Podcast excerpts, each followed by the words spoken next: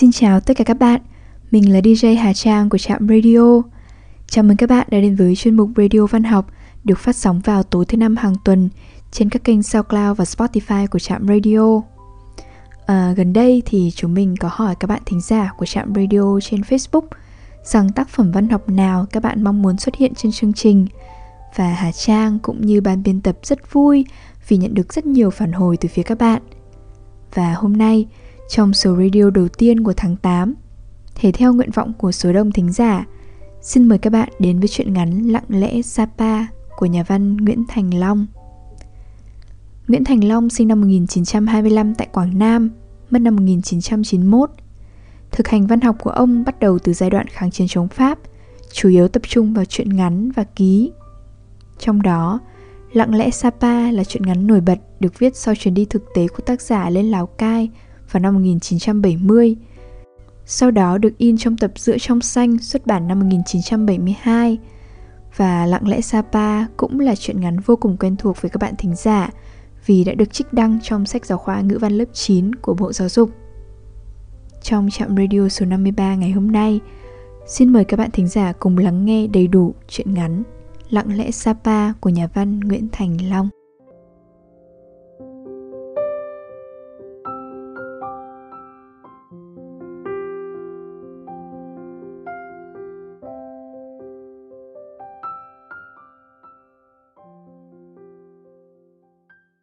Lặng lẽ Sapa Rời cây cầu số 4 một quãng, Xe trèo lên núi. Mây hắt từng chiếc quạt trắng lên từ các thung lũng. Chỉ thấy thấp thoáng trong màu xanh bao la. Ở phía trước, Một vệt hình ba góc màu vàng, Chính là đoạn đường mình vừa đi qua. Đi một lúc lâu, Ngừng lên, Vẫn thấy cái vệt ba góc đó. Đến bây giờ, Người lái xe giả mới cất tiếng nói con suối có thác trắng xóa ta vừa qua là chạm rừng. Một lúc nữa thì tới Sapa. Bác không ghé thăm Sapa ư? Họa sĩ nào cũng đến Sapa. Ở đấy tha hồ mà vẽ. Tôi đi đường này 32 năm. Trước cách mạng tháng 8 Tôi trở lên trở về mãi nhiều họa sĩ như bác. Họa sĩ Tô Ngọc Vân này, Họa sĩ Hoàng Kiệt này. Thật là đột ngột. Nhà hội họa có tuổi mỉm cười thay lời đáp Lúc nãy, ở bến Lào Cai, lúc xe sắp nổ máy, thấy hàng ghế thứ ba chật vì đôi vợ chồng mèo trẻ mua vé không cùng chuyến nhưng nhất định không rời nhau. Bác lái xe mời ông lên ghế đầu, ngồi giữa bác và một cô gái. Ông vừa yên chỗ, bác lái xe ngâm nghía thế nào hỏi ngay.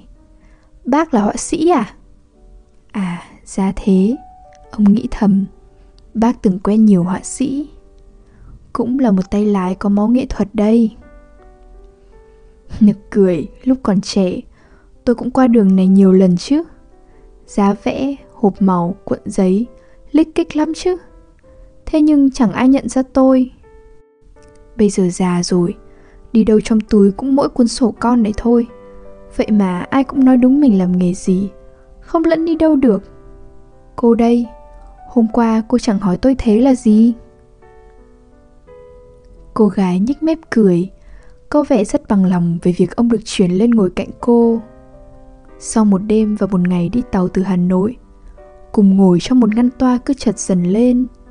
Đến nơi lại không có cách nào khác, Đành gộp hành lý luồn vào một chiếc đòn gánh Cùng khênh đến khách sạn cách thị xã 4 cây. Sau một đoạn đường như vậy, Người ta coi nhau như là bà con.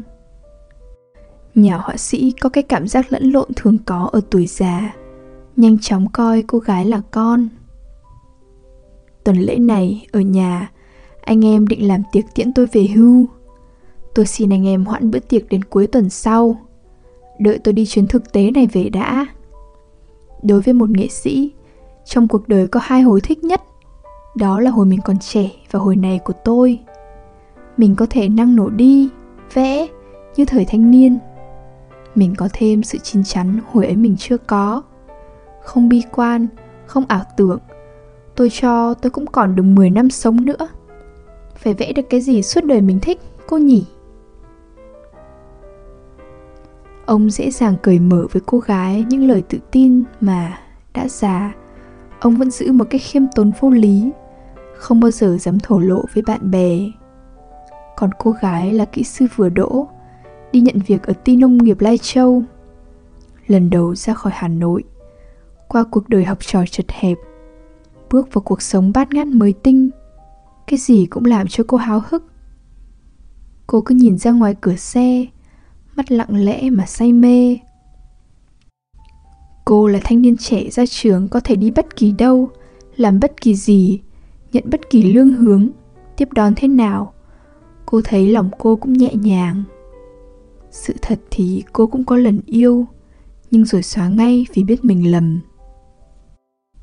Hai ngày sống gần với nhau, với sự nhạy cảm riêng của người nghệ sĩ, nhà hội họa giả biết điều đó. Ông nói như nói một điều hiển nhiên và không quan trọng. Đối với một người khao khát trời rộng, sự rất vào tình yêu nhiều khi lại nhẹ lòng. Người con gái xúc động vì đột nhiên nghe từ một người đã già diễn tả bằng lời cảm nghĩ vốn mơ hồ và lạ tả của mình. Từ phút đó trở đi, hai người gần nhau thêm một mức nữa. Hay đấy, tôi cũng đi Lai Châu. Tôi sẽ đưa cô đến Ti, giao cô tận tay ông trưởng Ti, nhờ ông ta hết sức giúp cô. Xem qua chỗ ăn, chỗ nằm của cô như một ông bố thật sự. Rồi tôi quay về. Cô không lo đâu. Như vậy đấy, bắt đầu sự thân thiết giữa cô gái và ông già vui tính. Chúng ta vừa qua Sapa, bác không nhận ra ư? Người lái xe bỗng nhiên lại hỏi. Có, tôi có nhận ra. Sapa bắt đầu với những dạng đào và với những đàn bò lang cổ có đeo chuông ở các đồng cỏ trong lũng hai bên đường. Chỗ ấy là tả phình phải không bác? Nhà họa sĩ trả lời. Vâng, bác không thích dừng lại Sapa à? Thích chứ, thích lắm. Thế nào tôi cũng về ở hẳn đấy. Tôi đã định thế, nhưng bây giờ chưa phải lúc. Bác sợ Sapa buồn chứ gì? Nhà họa sĩ phá lên cười. Buồn thì ai mà chả sợ. Nó như con rán gặm nhấm người ta. Tốt hơn là tránh nó để làm việc đời. Những nét hớn hở trên mặt người lái xe trượt rũi ra rồi bẵng đi một lúc. Bác không nói gì nữa. Còn nhà họa sĩ và cô gái cùng nín bặt vì cảnh trước mặt bỗng hiện lên đẹp một cách kỳ lạ. Nắng bây giờ bắt đầu lên tới, đốt cháy rừng cây. Những cây thông chỉ cao quá đầu, súng tít trong nắng những ngón tay bằng bạc, dưới cái nhìn bao che của những cây tử kinh, thỉnh thoảng nhô cái đầu màu hoa cà lên trên màu xanh của rừng. Mây bị nắng xua, cuộn tròn lại từng cục, lăn trên các vòm lá ướt xương, rơi xuống đường cái, luồn cả vào gầm xe. Giữa lúc đó, xe dừng xít lại. Hai ba người kêu lên một lúc. Cái gì thế? Bác lái xe sướng to. Cho xe nghỉ một lúc lấy nước, luôn tiện bà con lót dạ. Nửa tiếng các ông các bà nhé. Trong lúc mọi người xôn xao vui vẻ phía sau lưng, bác lái xe quay sang nhà họa sĩ nói vội vã. Tôi sắp giới thiệu với bác một trong những người cô độc nhất thế gian. Thế nào bác cũng thích vẽ hắn. Không hiểu sao nói đến đây, bác lái xe lại liếc nhìn cô gái. Cô bất giác đỏ mặt lên. Một anh thanh niên 27 tuổi. Đây là đỉnh Yên Sơn, cao 2.600 mét. Anh ta làm công tác khí tượng kiêm vật lý địa cầu. Cách đây 4 năm, có hôm tôi cũng đang đi thế này, chợt thấy một khúc thân cây chắn ngang đường, phải hãm lại. Một anh thanh niên ở đâu chạy đến, hè với tôi và khách đi xe, đẩy khúc cây ra một bên cho xe đi. Hỏi ở đây mà ai đẩy cây ra giữa đường thế này? Anh chỉ đỏ mặt. Thì ra anh ta mới lên nhận việc, sống một mình trên đỉnh núi, bốn bề chỉ cây cỏ và mây mù lạnh lẽo. Chưa quen, thèm người quá. Anh ta kiếm kế dừng xe lại để gặp chúng tôi, nhìn trông và nói chuyện một lát. Kia, anh ta kia. Những lời giới thiệu trước ấy làm nhà họa sĩ già xúc động mạnh khi nhìn thấy người con trai tầm vóc bé nhỏ, nét mặt rạng rỡ từ trên sườn núi trước mặt chạy lại chỗ xe đỗ. Ông không chú ý cô con gái cũng víu chặt vào vai ông, nửa vì tò mò, nửa để tự vệ chống lại một cái gì đó. Người con trai đưa cho bác lái xe một gói nhỏ. Cái gì thế này? Bác lái xe hỏi. Củ tam thất cháu vừa đào đấy. Cháu gửi bác gái ngâm rượu uống. Hôm nọ bác chẳng bảo bác gái vừa ốm dậy là gì. Bác lái xe cũng rút từ túi cửa xe ra một gói giấy. Còn đây là sách tôi mua hộ anh. Người con trai mừng quính cầm cuốn sách còn đang cười cười nhìn khắp khách đi xe, bây giờ đã xuống đất tất cả. Kẻ đang vươn vai, người ngồi bệt xuống ven đường giờ thức ăn mang theo ra. Bác lái xe dắt anh ta lại chỗ nhà hội họa và cô gái. Đây, tôi giới thiệu với anh một họa sĩ lão thành nhé. Và cô đây là kỹ sư nông nghiệp. Anh đưa khách về nhà đi. Tuổi già cần nước chè. Ở lão Cai đi sớm quá. Anh hãy đưa ra cái món chè pha nước mưa thơm như nước hoa của Yên Sơn nhà anh. Anh thanh niên đỏ mặt, rõ ràng luống cuống. Vâng, mời bác và cô lên chơi. Nhà cháu kia. Lên cái bậc cấp kia. Trên ấy có cái nhà đấy. Nước sôi đã có sẵn, nhưng cháu về trước một tí. Bác và cô lên ngay nhé. Nói xong, anh chạy vụt đi, cũng tất tả như khi đến. Bác và cô lên với anh ấy một tí, thế nào bác cũng thích vẽ anh ta. Người lái xe lại nói. Họa sĩ nghĩ thầm, khách tới bất ngờ, chắc cô cậu chưa kịp quét tước dọn dẹp, chưa kịp gấp chăn chẳng hạn. Ông rất ngạc nhiên khi bước lên bậc thang bằng đất, thấy người con trai đang hái hoa. Còn cô kỹ sư chỉ ô lên một tiếng. Sau gần hai ngày, qua ngót 400 cây số đường dài cách xa Hà Nội, đứng trong mây mù ngang tầm với chiếc cầu vòng kia, bỗng nhiên lại gặp hoa sơn, hoa thực dược, vàng, tím, đỏ, hồng phấn, tổ ong. Ngay lúc dưới kia là mùa hè, đột ngột và mừng rỡ. Quên mất e lệ, cô chạy đến bên người con trai đang cắt hoa. Anh con trai, rất tự nhiên như với một người bạn đã quen thân, trao bó hoa đã cắt cho người con gái. Và cũng rất tự nhiên, cô đỡ lấy. Tôi cắt thêm mấy cành nữa, rồi cô muốn lấy bao nhiêu nữa tùy ý. Cô cứ cắt một bó rõ to vào, có thể cắt hết nếu cô thích tôi không biết kỷ niệm thế nào cho thật long trọng ngày hôm nay. Bác và cô là đoàn khách thứ hai đến thăm nhà tôi từ Tết. Và cô là cô gái thứ nhất từ Hà Nội lên tới nhà tôi từ 4 năm nay. Người con trai nói to những điều đáng lẽ người ta chỉ nghĩ, cũng là những điều người ta ít nghĩ. Việc ấy làm bác già và cô gái cảm động và bị cuốn hút ngay. Cô ôm bó hoa vào ngực, bạo dạn nhìn thẳng vào mặt anh anh thanh niên bắt gặp cái nhìn đó Phủi vội giọt mồ hôi trên sống mũi Mỉm cười hạ giọng hỏi. Cũng đoàn viên phòng? Vâng Cô gái nói sẽ.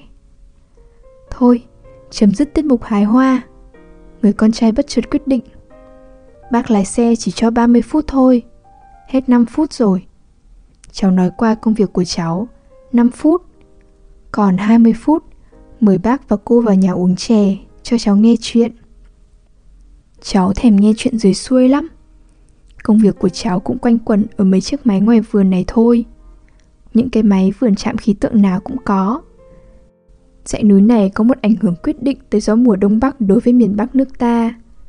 Cháu ở đây có nhiệm vụ đo gió, đo mưa, đo nắng, tính mây, đo chấn động mặt đất. Dự vào việc báo trước thời tiết hàng ngày, phục vụ sản xuất, phục vụ chiến đấu. Đây là máy móc của cháu. Cái thùng đo mưa này, ở đâu bác cũng trông thấy. Mưa xong đổ nước ra cái cốc ly phân mà đo. Cái này là máy nhật quang ký. Ánh nắng mặt trời xuyên qua cái kính này, đốt các mảnh giấy này, cứ theo mức độ, hình dáng vết cháy mà định nắng. Đây là máy vin. Nhìn khoảng cách giữa các răng cưa mà đoán gió. Ban đêm không nhìn máy, cháu nhìn gió lây lá hay nhìn trời, thấy sao nào khuất, sao nào sáng, có thể nói được mây, tính được gió. Cái máy nằm dưới sâu kia là máy đo chấn động vào quả đất. Cháu lấy những con số Mỗi ngày báo về nhà bằng máy bộ đàm 4 giờ, 11 giờ, 7 giờ tối, lại 1 giờ sáng. Bản báo ấy trong ngành gọi là ốp. Công việc nói chung dễ, chỉ cần chính xác. Gian khổ nhất là lần ghi và báo về lúc 1 giờ sáng. Z bác ạ. Ở đây có cả mưa tuyết đấy. Nửa đêm đang nằm trong chăn, nghe chuông đồng hồ chỉ muốn đưa tay tắt đi. Chui ra khỏi chăn, ngọn đèn bão vặn to đến cỡ nào vẫn thấy là không đủ sáng. Xách đèn ra vườn, gió tuyết và lặng im ở bên ngoài như chỉ trực đợi mình ra là ảo ảo xô tới. Cái lặng im lúc đó mới thật dễ sợ.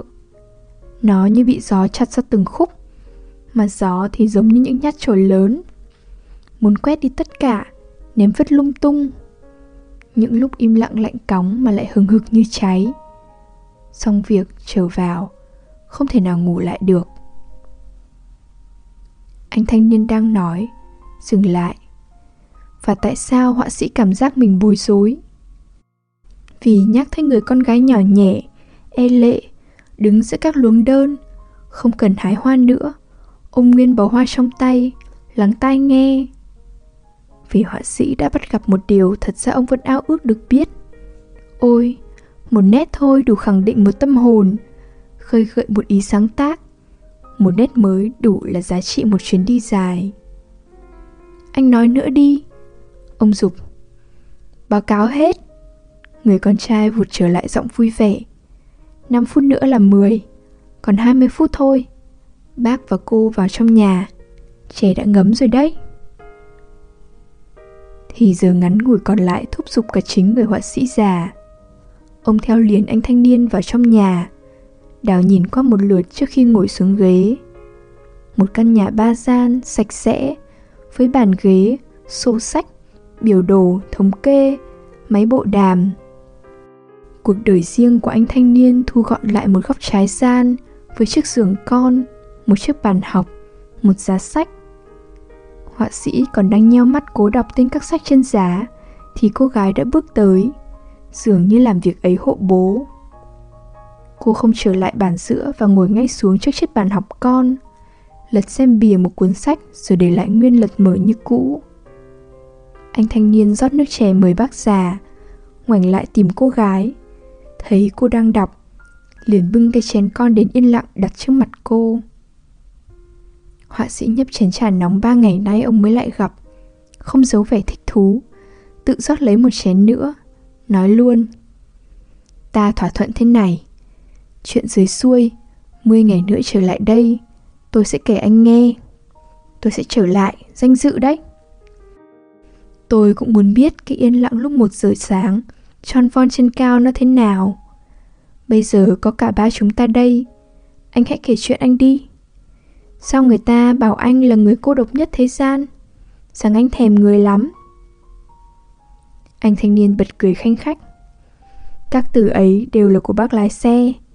Không, không đúng đâu. Một mình thì anh bạn trên trạm đỉnh Phan Xipang 3.142 mét kia mới một mình hơn cháu. Làm khí tượng, ở được cao thế mới là lý tưởng chứ. Anh hạ giọng, nửa tâm sự, nửa đọc lại một điều rõ ràng đã ngẫm nghĩ nhiều. Hồi chưa vào nghề, những đêm bầu trời đen kịt, nhìn kỹ mới thấy một ngôi sao xa.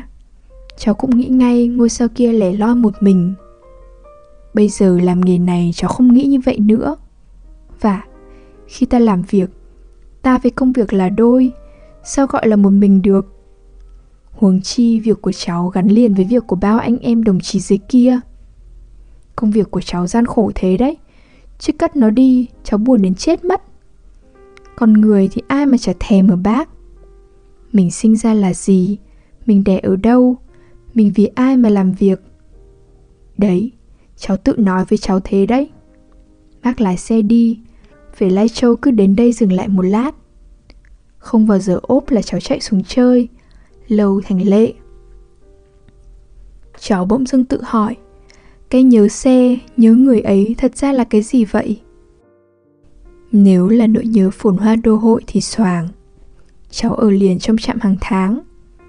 Bác lái xe bao lần dừng, bóp còi toe toe, mặc, cháu gan lì nhất định không xuống. Ấy thế là một hôm, bác lại phải thân hành lên trạm cháu. Cháu nói, đấy, bác cũng chẳng thèm người là gì. Anh xoay sang người con gái đang một mắt đọc cuốn sách, một mắt lắng nghe. Chân cô đung đưa khe khẽ, nói Và cô cũng thấy đấy, lúc nào tôi cũng có người trò chuyện, nghĩa là có sách ấy mà. Mỗi người viết một vẻ. Quê anh ở đâu thế? Họa sĩ hỏi. Quê cháu ở Lào Cai này thôi. Năm trước, cháu tưởng cháu được đi xa lắm cơ đấy. Hóa lại không.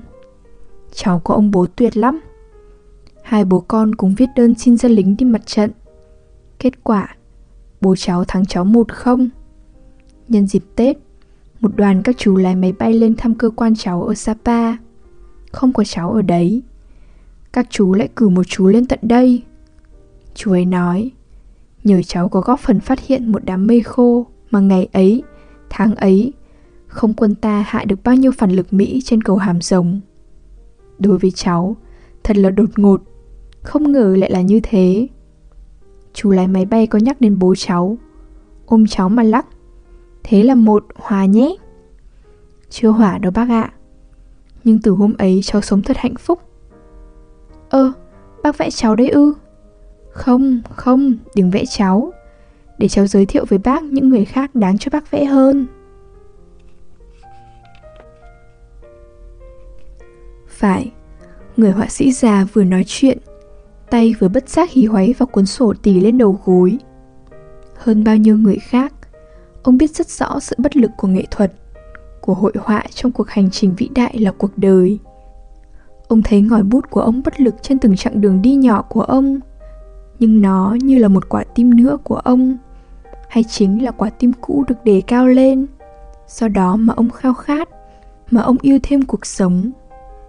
Thế nhưng, đối với chính nhà họa sĩ, vẽ bao giờ cũng là một việc khó, nặng nhọc, gian nan.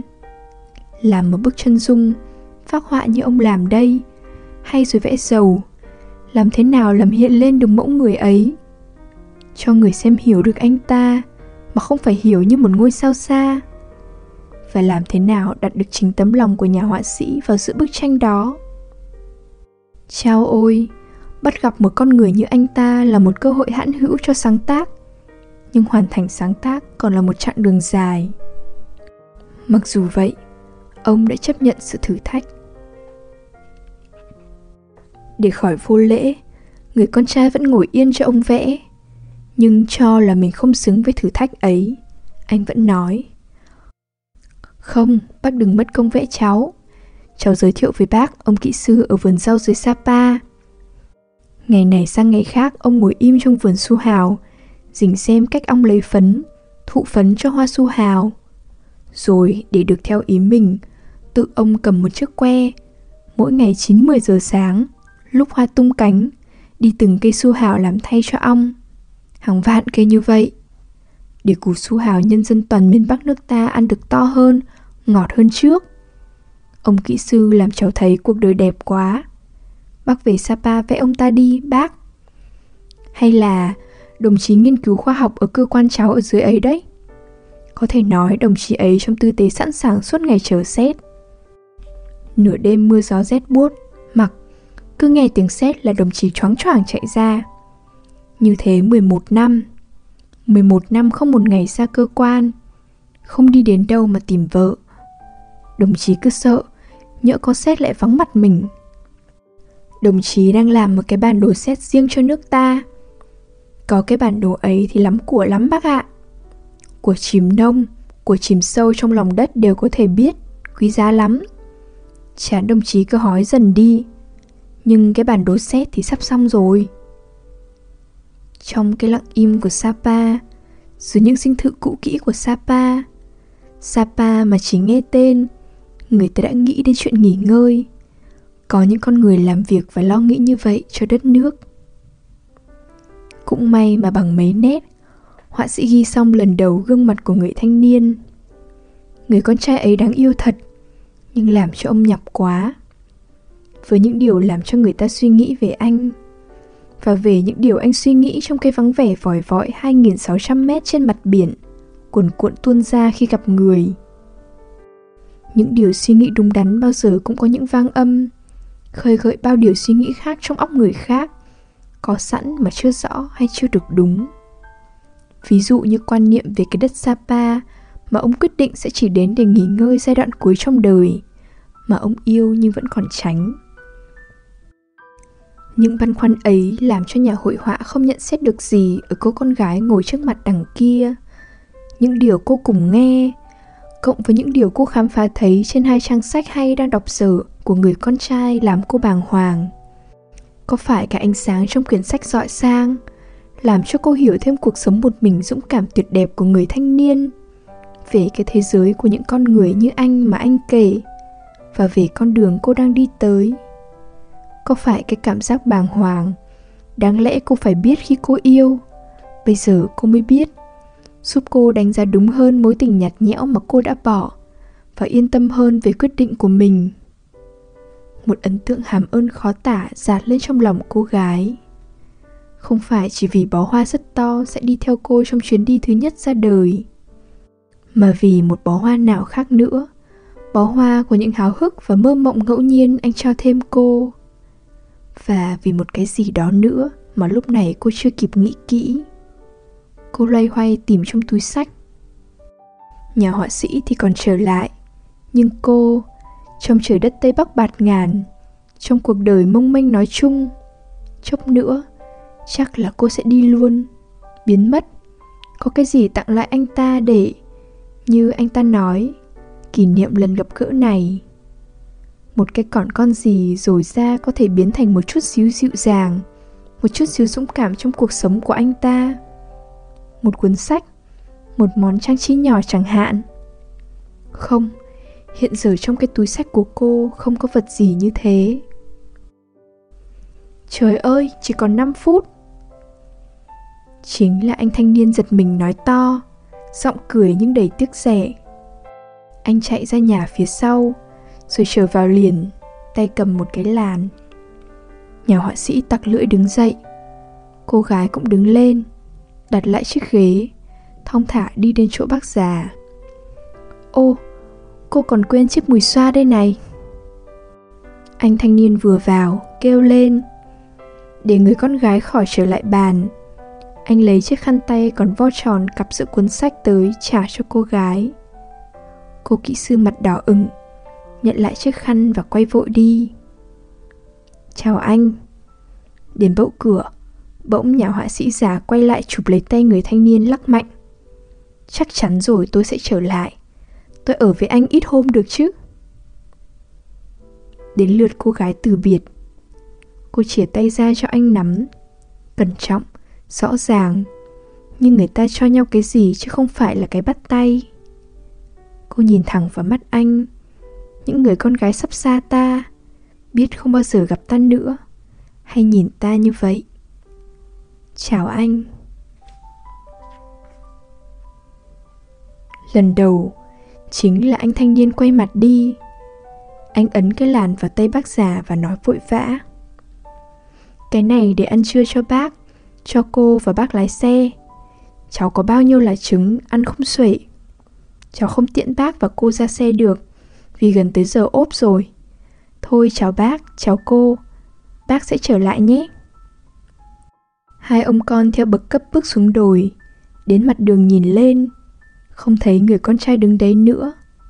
Anh ta đã vào nhà trong. Ông xách cây làn trứng, cô ôm bó hoa to. Lúc bấy giờ, nắng đã mạ bạc cả con đèo, đốt cháy rừng cây hừng hực như một bó đuốc lớn. Nắng chiếu làm cho bó hoa càng thêm rực rỡ và làm cho cô gái cảm thấy mình rực rỡ theo hai người lững thững đi về phía chiếc xe đỗ, im lặng rất lâu. Bỗng bác già nhìn đồng hồ nói một mình, thanh niên bây giờ lạ thật, các anh chị cứ như con bướm, mà đã 11 giờ, đến giờ ốp đâu? Tại sao anh ta không tiễn mình đến tận xe nhỉ? Cô gái liếc nhìn bác già một cái rất nhanh, tự nhiên hồi hộp, nhưng vẫn im lặng. Lào Cai tháng 6 Hà Nội tháng 7 năm 1970.